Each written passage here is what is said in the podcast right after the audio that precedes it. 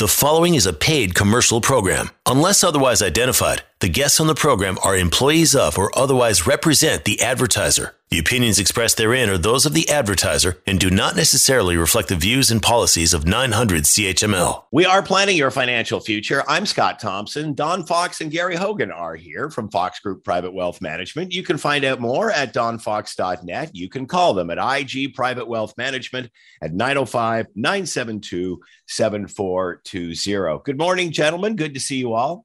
Good morning. Good morning. So I guess the big news uh, this week, uh, after you know we're constantly talking about inflation and the cost of living and housing specifically going up. Uh, obviously, interest rates going up uh, just uh, a little while ago, and now that's uh, it, that is starting to be reflected in the numbers as month to month the housing sales have dipped a little bit. Absolutely, yeah. The housing sales have dipped dipped a bit, and it's kind of interesting. We always say how the stock market's extremely efficient. Like it, it will, it's second by second. It reacts very quickly. A housing market's not quite so much because there's a lot of emotion tied to housing, and so it takes a little while for that to trickle down and people to feel the effects of the higher interest rates. And now, in the last week, we're starting to see economists predict perhaps up to a 20% decline in the prices because you know, interest rates have literally doubled on the five-year rate. So you're seeing, you know, uncertainty there. You know, whether it's good or bad for the first-time homebuyer, again, it depends on their down payment. It depends on their wherewithal, and but it's probably makes some sense when interest rates, when sorry, when the housing market rises over 30% in one year, mm. that's just not normal. And yeah. the bidding process of, uh, you know, it, it, it was pandemonium trying to get it becomes an emotional bidding war. And it was uh, it's actually it was just crazy and the blind bidding etc so anyway it eventually gets down to the proper value. Um, and again the markets do this on a regular basis literally like i said uh, second by second and the housing market does not. One thing that's nice though is to have some certainties in our life. And i want to basically segue this over to Gary, is the Canada Pension Plan and Old Age Security. It's nice to say, okay, at least I know that check's coming in every month, and it's there's some definite certainty about that. Yeah, definitely, uh, definitely certainty, Don, and and uh, you know, and and just on the tail end of the discussion about the the housing market, we've seen it before, right? This is perhaps not 30% in one year, but we in the 80s, uh, certainly I remember we had a significant increase in the latter part of the 80s uh, in about an 18 month period. So we've seen we've seen these gyrations before. Um, now, in terms of uh, of CPP and OAS. Uh, we are continually uh, having conversations with our clients um, as they're approaching retirement in terms of you know should i take my cpp when should i take it? Should i take it at 60 should i wait till 65 should i wait till 70 and eh, really um, you know sooner or later almost everyone that obviously that has contributed or everyone that has contributed is faced with that that decision and so we uh, you know we have to look at a, a, lot of different things. And i thought i'd just start with uh, with two recent studies um, by the canadian institute of actuaries and uh, also the national institute of aging. And this was in association with fp canada. And fp canada is the body that uh, monitors and uh, and regulates uh, advisors in terms of uh, certainly in terms of the, uh, the, the CFP designation, uh, continuing education hours, terminologies or titles that, that can be used by advisors, and all those sorts of things. So FP Canada was uh, was certainly involved with this uh, with this study. So uh, it may be surprising to to some of the listeners, but most Canadians actually about 99% have started to take their CPP by 65. And, uh, and I think uh, one of the basic reasons for that is that there are a lot of people that just aren't aware that it's not on the radar that they can take it later than that. Yeah, very good. Actually, that's a great point. It, it, again, financial literacy in terms of all sorts of aspects, but CPP and OAS are just part of that equation and it, can it should be part of the plan. It should be actually worked directly right into the plan. What is and we would do a lot of what ifs, as you know, Gary, and, and says what if we start at 65 with the Canada pension plan, and what if we start at 70, and it should be part right. of the financial plan. Yeah, exactly. And we have to look at each case as an individual uh, basis or on an individual basis, as we do with with just about everything that we do. And uh, you know, the, the studies, the, surprisingly, I think to again a lot of people, the the studies suggest that that uh, for those that have the wherewithal to use their RSP slash RRIFs registered money um, once they're they're ready to retire, if they have accumulated sufficient means to uh, to work away at drawing down. Uh, and Don, I know you've talked about, and Scott, you've talked about this uh, on previous shows occasionally over time, where um, there's certainly a lot of situations where it makes sense to defer CPP as late as possible, i.e., age 70, and start drawing down on those registered investments. And uh, it certainly can be advantageous to do that as as long as uh, you know one of the one of the caveats is that that people need to feel like they're in good health, that that they have a, a sense of longevity. And there's been lots of uh, analysis done in terms of uh, probabilities, and that's really all they are, of course, because that's that's one piece of the equation that we never know. We never know how long we're going to need our our money for. But um, uh, but CPP, of course, you know, uh, we talked earlier about not having a lot of guarantees. Uh, CPP, of course, is a guarantee depending on what choice we make. Uh, guaranteed retirement income, it, it, it's indexed to Canadian wage growth. And uh, Canadian wage growth historically, and it wouldn't seem like it in today's world uh, for sure, but it's uh, historically higher than, than inflation, slightly higher than, than what inflation has, has run at. Um, so for many people, the decision to start CPP earlier is, uh, I would say, I would describe it as a, almost a, a psychological decision that's uh, that's based on a desire to make sure that they get their share, that people get their share over time. A concern that, well, geez, maybe I won't be around long enough to, uh, you know, to to collect what what really is what I've earned by my contributions and so on. Um, and and people that that are concerned about that are typically the people, or often the people who initially are thinking about, well, I want to take it as early as I can even though I'm being penalized if I take it at age 60. And if you look at it accurately, people are even being penalized if they take it at 65 mm-hmm. because of the max payout that uh, the the higher payout that uh, that is available if people wait till till age 70. So there's there's definitely a, a lot to to think about. Um, the you know the the the fear of passing away earlier than what the what the the mortality tables tell us is is certainly something that a lot of people have on their minds.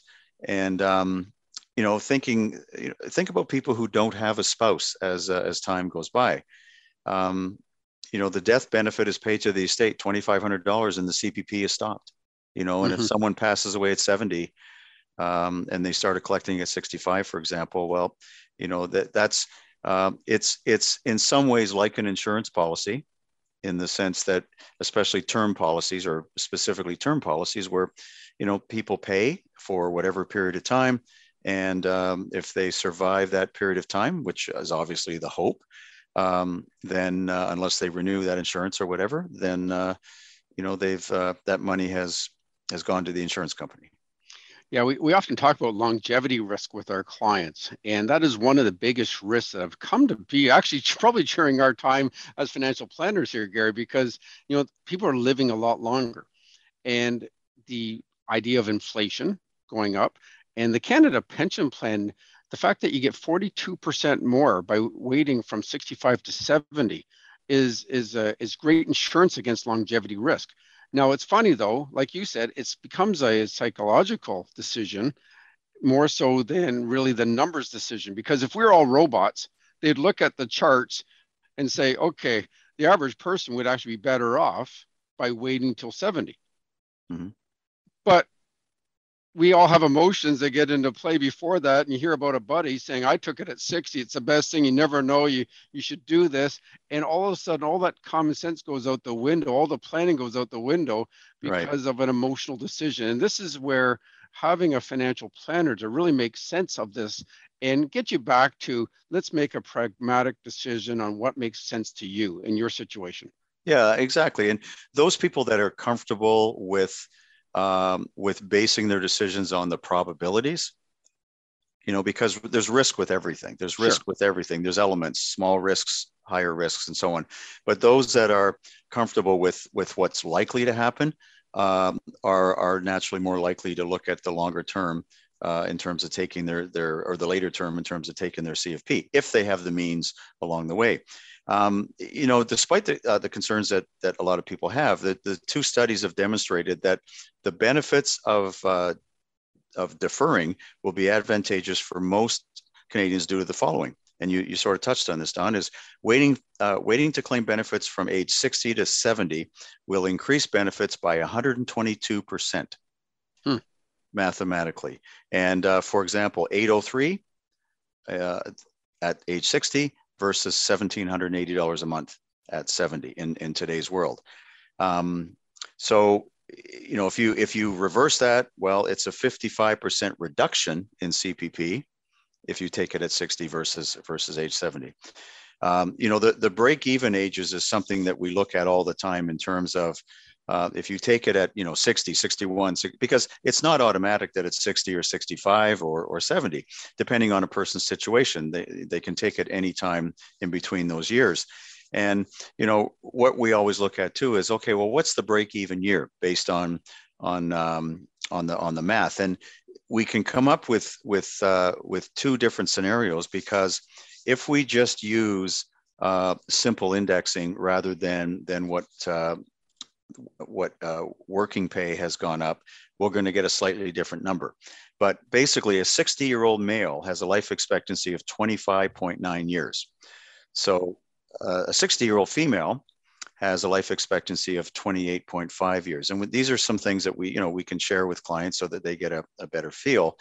Um, you know, so the, the average, uh, a 65 year old male has a 73% probability of being better off by deferring CPP past age 65. And a female has an 81% probability of uh, of, of being better off by by waiting until then too just be, simply because females uh, still tend to live a little bit longer so you know what situations may people not want to or not feel it's right to defer their cpp obviously those that can't afford to those that reach you know age 60 and can really use that that money then certainly uh, you know that makes sense because they they haven't secured enough retirement income to uh, to fill the gap.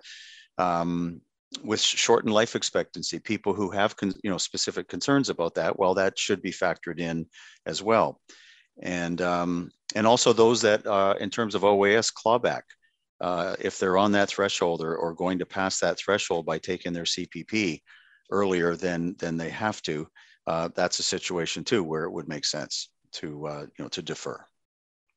We are planning your financial future. I'm Scott Thompson. Gary Hogan and Don Fox are here from Fox Group Private Wealth Management. You can find out more at donfox.net. You can call them at IG Private Wealth Management at 905 972 7420. Going to take a quick break here. We're coming back. You are listening to a paid commercial program. Unless otherwise identified, the guests on the program are employees of or otherwise represent the advertiser. The opinions expressed therein are those of the advertiser and do not necessarily reflect the views and policies of 900 CHML. We are planning your financial future. I'm Scott Thompson. Don Fox and Gary Hogan are here from Fox Group Private Wealth Management. You can find out more at donfox.net. You can call them at IG Private Wealth Management at 905 972 7420. We were talking earlier, Gary, you were talking about CPP and the OAS uh, dilemma and, and what to do and when to take them. And I just wanted to clarify this again, just to point these numbers out. But uh, basically, if you take it at age 60, you're getting $803. Uh, full if you qualify for full CPP. Yeah. Right. If you're, yeah, at 6803 and then at 70 by waiting 10 years, it's 1780, 1780. Yes. Yes, yeah, and uh, you know, in terms, sorry, in terms of the psychology of this, which is which is what we were we were talking about just before the break, it's really interesting, and and and people hate to give up something uh, when they choose to look at things that way. Yeah, and and so if we look at the the actual monetary difference in in today's world between uh, what you would receive from age 60 to 65 in dollar value uh, that figure is actually $48,180. Hmm. So some people will choose to look at that and say, well, if I wait till 65, and they may they may disregard all the other factors that are, are, are uh, relevant to them. If I if I wait till 65, I'm missing out on, on $48,000. Um, conversely, if someone's looking at this from 65 to 70 because of the higher payout, they're actually looking at $75,240. Wow. And well, and again, from the client's perspective, they think, why would I ever take a chance of missing out on this? What if I die at 70? What if I die at 65? Whatever the case is, and taking again out of all the factors of life expectancy right out of it. Yeah, and you know, I've always I've always said to to clients that uh, there's two factors that, that enter into their decisions and one is obviously the quantitative side of things so let's let's look at things from a financial perspective and see exactly what we might expect the other the other lens that people look through is how do i feel right mm. how do i mm. feel how does it make me feel so uh, that that is the rub that a lot of people have when it comes to to choosing their their cpp at the end of the day, though, does this not really come down to at that time what that person's needs and wants are? And if they need it, they're going to take it. If they don't, they'll push it off and, and see the advantages later. Hopefully, yes. Yeah. yeah. yes. and, and, some that's a good point, Scott. Some is is uh, based on need, and in fact, um, the poverty rate actually decreases at 60 because all of a sudden they qualify for six, uh, CPP. So the poverty rate in Canada decreases at 60 and 65, even more so than they qualify for old age security. So those would be the people that are absolutely in need of it, and they have no choice but to take it at an earlier time.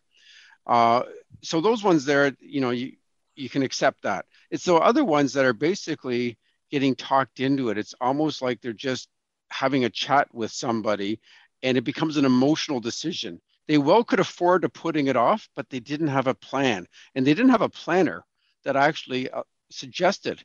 And I've come through this a few times where people have actually just said, "Yeah, we had this discussion. The guy was in, in charge of, say, human resources. He said, definitely take it early, because you just never know. You got to have fun while you're young."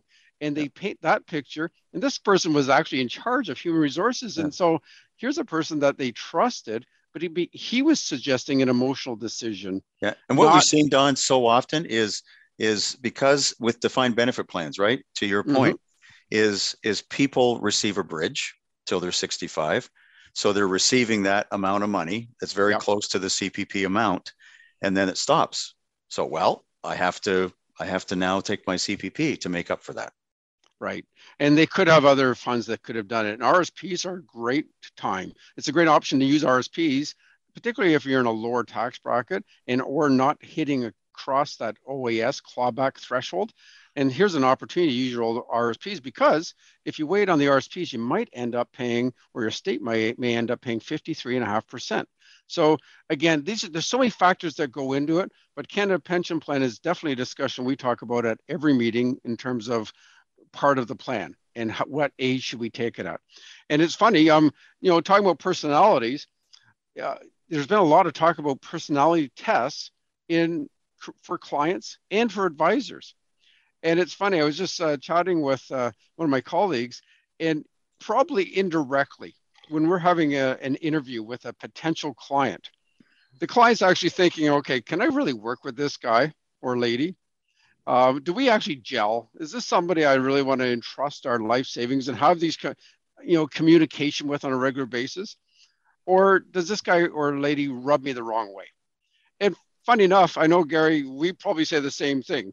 Okay, here's a client. Okay, here's their expectations. Are, um, can they kind of work with us, or are we always going to be at, you know, combating on different things? And and I, I know going, you know, 37 years Wait a sec, don't we?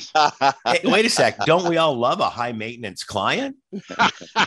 yeah, we have a way of probably not wanting to work with those people because it's a two way street. We get to pick who we want to work with, and clients get to pick the planners they get to work with, and personality is part of it. Now, that being said, some of it is simply kind of training the client or training the planner, depending on which side of the fence you're on. In our case, for example, I did have one client say, okay, my previous advisor, we had a meeting every three months. And I thought, okay, what would you talk about every three months? Because this is long term planning. We certainly don't have a measuring stick every three months. Three months goes by super quick. And what changes could happen in three months that would affect your life in terms of a long term plan? So now that that person is a fantastic client of ours, but it's definitely, we don't have a discussion every three months. Now, if something happened within our general annual review, absolutely. You know, a life stage event took place. I've seen clients five or six times in a year, but it's not a set every three months like a, a dentist appointment times two. Okay, things just don't happen that quick. Is there another client where you're seeing every week? yes, I do actually, Scott. Funny enough, but that's because we do the show. So that's a great one. And there's a, there's the other end of the stick, which uh, we always have clients that we love to work with, and you know, it's not simply it's a relationship about their finances, but it becomes a lot more than that because we know them inside and out, their family circumstances, what makes them tick, what are their concerns, and we're reaching out if something happens that we find, out, okay, this actually affects so and so. I'm going to give that person a call, and it is a, an annual meeting. So and again, clients clients reach out when they have something that changes, right? So it 100%. works both ways, yeah. And so the, it's interesting though, but there's these personality tests now that are becoming a, a tool, and personality tests have been around forever. By the way, you know, Hippocrates started doing personality tests in 460 to 370 BC trying to figure out humans at that time. So this is 20, whatever, seven, 800, 20, lots of years, okay, 2,800 years ago, something like that. And they're trying to figure out what makes people in Hippocrates. I actually said there's really four types of personalities. There's sanguine, and that's basically trying to uh, uh, optimistic, social type of person, kind of a risk taker. They get bored real quick, need people, you know, they need to be stimulated. So they'll just do something that may take some risks. Um, they're extroverts. But again, you got to take that into account of um, an investment approach. Okay. And I know these clients right off the get go. When you're talking about them, they'll be out in the skinny branches. We got to bring them in so that they don't blow their life savings. And they, you know, they they may be talking to a lot of friends and so forth, and they're getting involved with this and that. And I said, this doesn't apply to you, but they want to be part of it. So that's a it's a personality, and we've often said it's often not in our DNA to make money because everybody has a certain specific kind of personality, and it can work against them. Um, now, choleric is a very goal-oriented, determined, fact-based leader, um, except that they're often very disagreeable and they, it's their way often and they're very they've read a lot and they said this is the way it is in our business again kind of sometimes a little bit of knowledge is dangerous because they know enough and it might make sense but they don't know the whole story. And it's very difficult. Our business it's we take 40 hours minimum per year just to maintain our cfp be, being a certified financial planner. So to try to keep up on it and being in charge of this it's it might be their personality. Quite often these type of people are do-it-yourselfers and they often do it themselves as far as their own financial plan um, I end up meeting a lot of these do it yourselfers a little later in life because it may not have worked out as well as they thought. And the nice thing is, they're, they are fact based and they finally realize, you know, look at my history of what I've done. It may have turned out not as well as they had hoped. And, and so often, Don, do it yourselfers focus just on the investment side, right? At yes. the risk of making making critical mistakes in terms of tax planning, in terms of estate planning, et cetera. 100%. Absolutely true. In fact, um, I had a discussion with a do-it-yourselfer last week, and they were talking, and they took no account into the tax side. So they might have made some very good investment decisions, but the tax side they had no idea on, and so they were actually costing themselves on the tax side. So whatever they're gaining on the investment side, they're definitely losing on the tax side. Mm-hmm. So there's a lot of moving parts, as we often talk at our show. And then there's Melancholic. It's kind of an intense, serious person. Um, often get very stressed out by world events. Like they're always looking and, and they're they're just um, very sensitive to what's going on. And that sensitivity often does not again do well with investing because you can just see right now, you know, there's a war in Russia. You hear about unfortunately people dying in Ukraine, and and so how does that affect markets, and are they in tune to that? And it, and it, it's it's 100%. I totally get it, but when it comes to money, if you get involved in it because of these emotional events, you'll likely not do very well. And then there's the phlegmatic. Uh, it's very peaceful, um, conflict resolution, unambitious type of self-sacrificing type of person, and they're really nice people, almost too nice. And they'll often give money away to help people, and they'll help their kids. And and from a financial planning, and that's great to be able to help people, but you've got to be able to afford it. And often they'll they'll say, you know what, I'm going to cash in my RSPs to help my kids get a down payment. Uh, you know, great thought, but the tax consequences and how is that going to hurt you? Your money may run, now run out when you're 75 or whatever the case is. Did you actually plug it in? So again, personalities really do take uh, uh, take place as far as your financial plan. And so a lot of people think, what the heck is Don talking about here? You know, we're talking about a financial planning show. What's this have to do with a personality test? It has everything to do with a personality test. In fact, um, human behavior affects the rate of return more than anything. And we've talked about this before about you know behavioral investing, and often it's a you, people get about half, just over half the rate of return of the markets because of behavioral issues of what they've done in terms of their portfolio. So that's going back to Hippocrates. Now you, there's new ones, the, the five, the big five called the ocean, and it's uh, open. Ocean is an acronym for openness to experience, uh, conscientious, um, extroversion, and agreeable and neurotic, basically. And there's just so many parts. And I look at this and say, yeah, we check, check, check. I've we've worked with a lot of those, and it's it's it's tricky. And so at the end of the day, the nice thing is, is nobody is simply one type of personality. They might have a bit of everything, but the, the best part is when we're dealing with clients, we're dealing with both the husband and the wife. And it's it's interesting. They sometimes are similar people, but most times they're not. Opposites do attract, so they offset each other.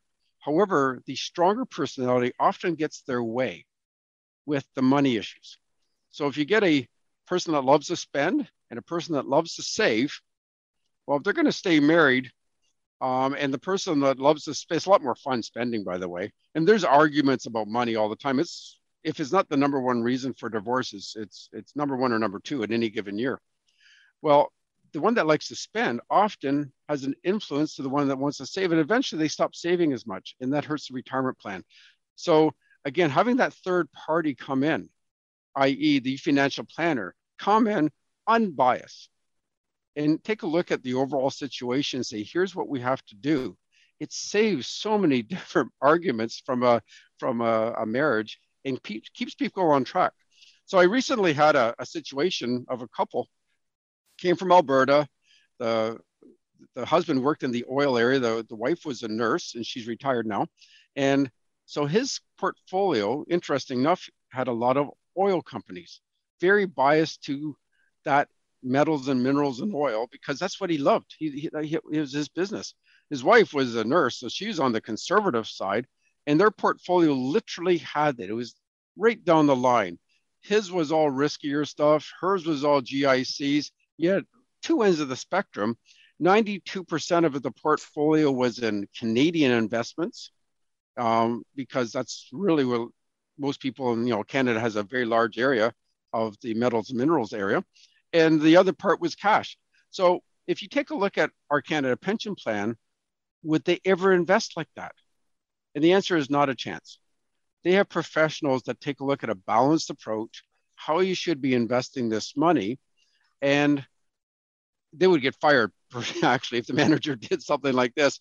But it just shows how personality can creep into your investments. So now i'm i'm taking a look at this situation and saying okay as a third party here's a better approach so that the next 30 40 years of your life you won't have these one in the skinny branches and one being too safe. It's you got to have a very well diversified portfolio. Take the personality out of it. Take the emotion out of it easier said than done, But you know what? That's what a financial planner is all about. We are planning your financial future. I'm Scott Thompson. Don Fox and Gary Hogan are here from Fox Group Private Wealth Management. You can find out more at donfox.net. You can call them at IG Private Wealth Management 905 972 7420. Going to pause for a bit. We're coming right back. You are listening to a paid commercial program. Unless otherwise identified, the guests on the program are employees of or otherwise represent the advertiser. The opinions expressed therein are those of the advertiser and do not necessarily reflect the views and policies of 900 CHML. We are planning your financial future. I'm Scott Thompson. Don Fox and Gary Hogan are here from Fox Group Private Wealth Management. DonFox.net to find out more, or you can call them at IG Private Wealth Management at 905 972 7420. Gary, you wanted to add something to your uh, last topic here before yeah, we yeah, get to yeah. uh, good to know items regarding your estate. What did you want Yes. to touch on? Yeah, it's just very quickly, Scott. Thanks. And you know, Don brought up a lot of really interesting points. And uh, you know, Don, you and I have done a lot of field training over the years, over the the decades, Mhm. and uh, people's personalities and and profiles and psychology, the way people look at things. Uh, one thing that that came to mind when you were speaking, Don, was um, different appointments that I've been on, doing some training, and uh, the the advisor in training would would be compelled to pay more attention to the person who was talking for the person who's the, the partner when it was a, a couple the partner who seemed more in control um, seemed to be the decision maker and so on whether they were or not. And uh, and the other partner the other spouse might be just milling around maybe doing some things in the dining room or kitchen or whatever but not really actively participating. So the advisor would target everything that that they were communicating towards that one person.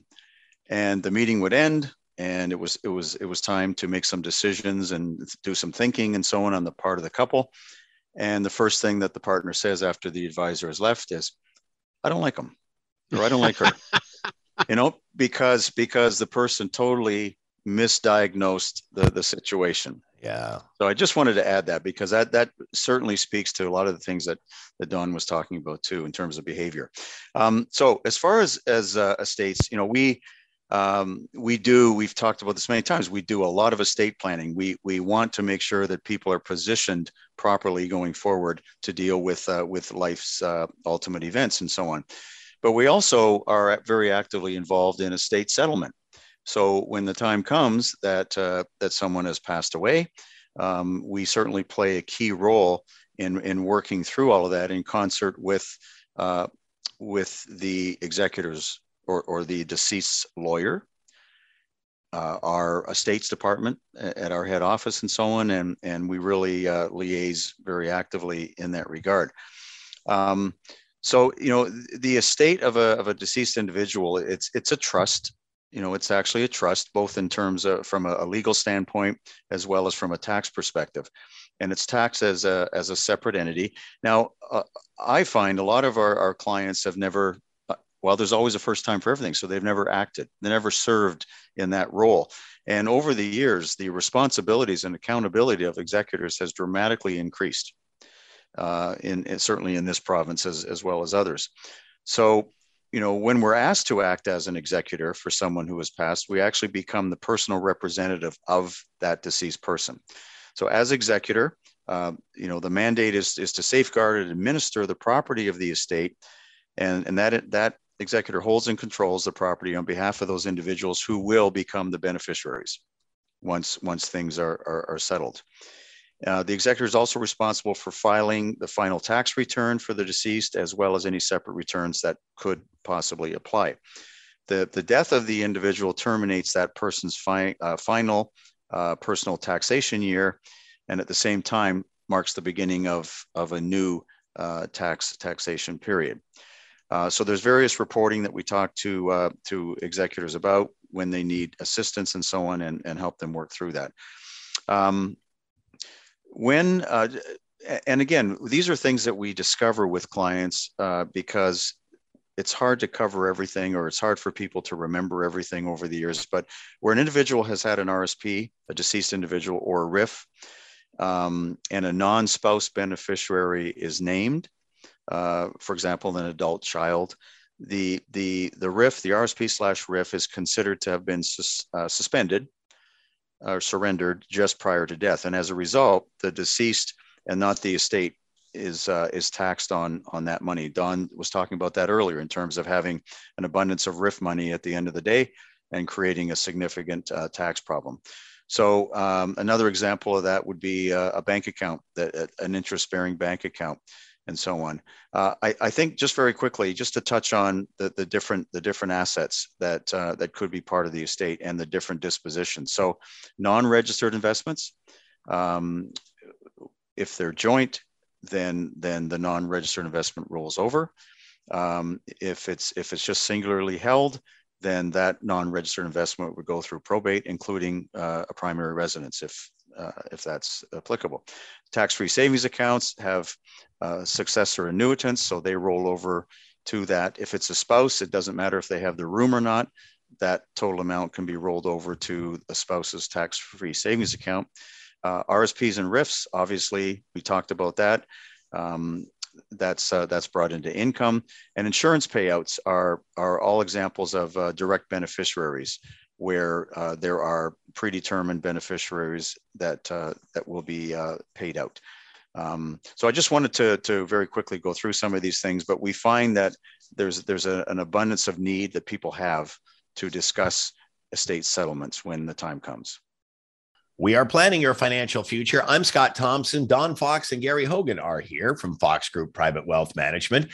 DonFox.net to find out more. You can call them at IG Private Wealth Management at 905 972 7420. Going to take a quick break here and come back and close the show. Hang on. You are listening to a paid commercial program. Unless otherwise identified, the guests on the program are employees of or otherwise represent the advertiser. The opinions expressed therein are those of the advertiser and do not necessarily reflect the views and policies of 900 CHML. We are planning your financial future. I'm Scott Thompson. Don Fox, along with Gary Hogan, are here from Fox Group Private Wealth Management. You can find out more at donfox.net. You can call them at IG Private Wealth Management at 905 972 7420.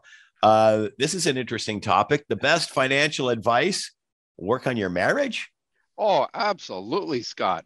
Oh, you know what? Go. It's you know, here we are first of all, out of a pandemic, there is more weddings happening yeah. than any time. You got to go back so many decades to find a year with more weddings. So on the other end of the note, you got to think, okay, you better stay married because it's hard enough to retire being married. Never yeah. mind trying to do it single. And case in point, if any of the listeners have, you know, kids, or if you're one of the listeners uh, that are single living by themselves right now, the one thing you hear is how difficult it is to make ends meet. You have to pay rent, or if you have a, a house, you got the mortgage payment, you got all the expenses, you still want to have fun, you got to do things, you want to live, but it's one income, one income and, and a house. So obviously, it's way easier when you have two incomes and a house, and uh, expectations are better. Life's better in general, having two incomes and a house. Now, think about it from a retirement standpoint. You're not working anymore. And so now your income's coming from investments or pensions, and you got your house. And you try splitting up your assets in half and your incomes in half, but living in two households, it's not easy. It is a great investment to stay married. Okay. Mm. It is so much harder. And we've gone, Gary and I have gone through this, and they call it the gray divorce. It's basically people over 50 getting divorced. And it's interesting. They took Stats Can, Stats Can took a look at the situation from 1970 to 2020, and gray divorces rose 26% between the years 1991 to 2006. That's a massive increase in people over 50 getting divorced. And now it's leveled off. So it didn't continue to climb, thankfully, but it's already high enough. So, you know, at least if you got divorced earlier in life, you got some more time to recover.